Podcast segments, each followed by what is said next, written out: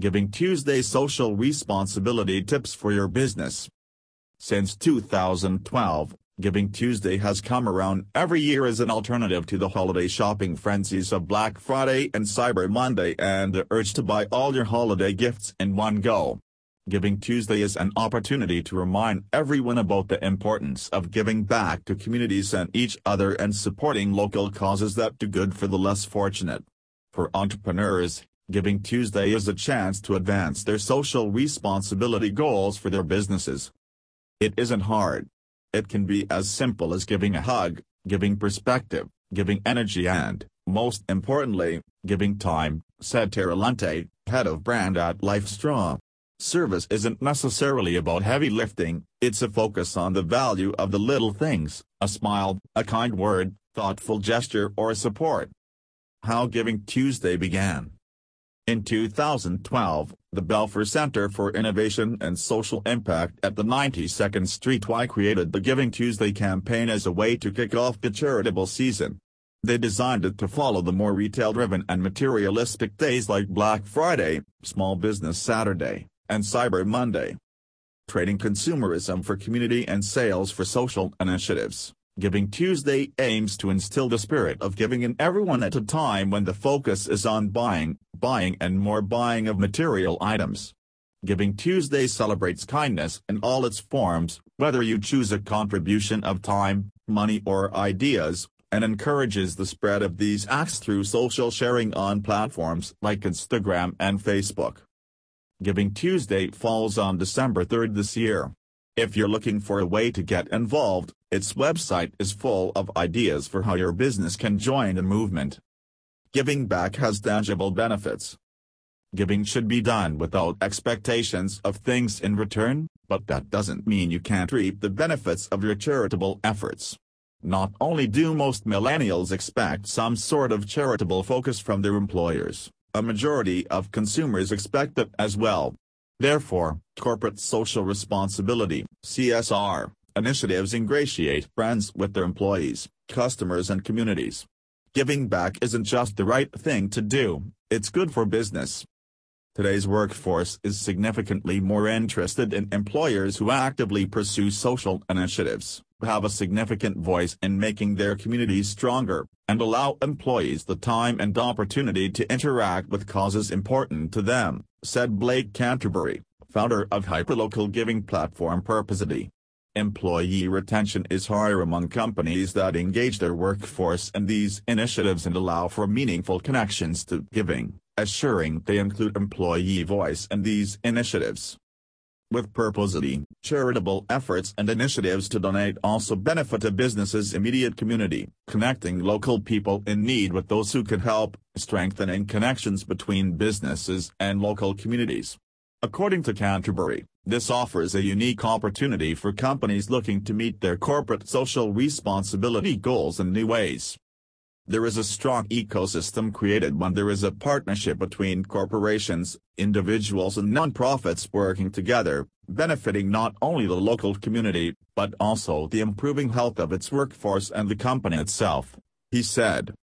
The benefits, even small ones, can have a big impact for nonprofits.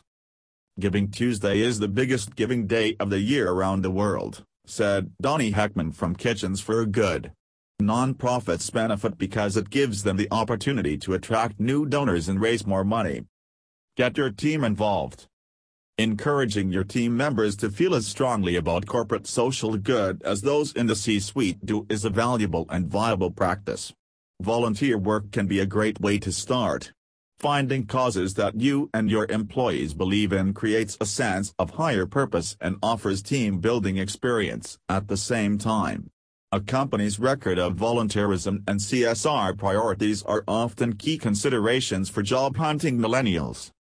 To create an easy opportunity for your team to participate, consider setting up a Facebook fundraising campaign. Your company could set up a fundraising page for a charity or nonprofit of your choice or your team could donate directly to one. Donations through Facebook are confidential, so you won't be bombarded with follow-up emails from your new causes, said the letter, Director of Development for Behavioral Health nonprofit Family First. But how should you choose an organization to donate to or raise funds for? Getting your team involved means you must first offer them a campaign to join. If you have a cause in mind and you're looking for a charity, do a quick search for any scandals or fraud to find which charities to avoid, said Joseph Stent, assistant professor of economics at the Farmer School of Business at Miami University. While that suggestion might seem like a dark cloud for a positive day, it's important to know what lies behind the charity you plan on fundraising for. After all, you want your efforts to truly help support people in need. Choosing a charity based on how it spends money on salaries, administrative expenses and fundraising is not a good way to determine where to donate, Stent said.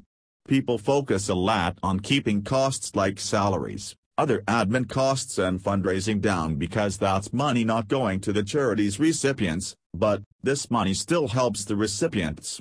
Higher salaries, training and organizational infrastructure can make the charity more effective at its mission.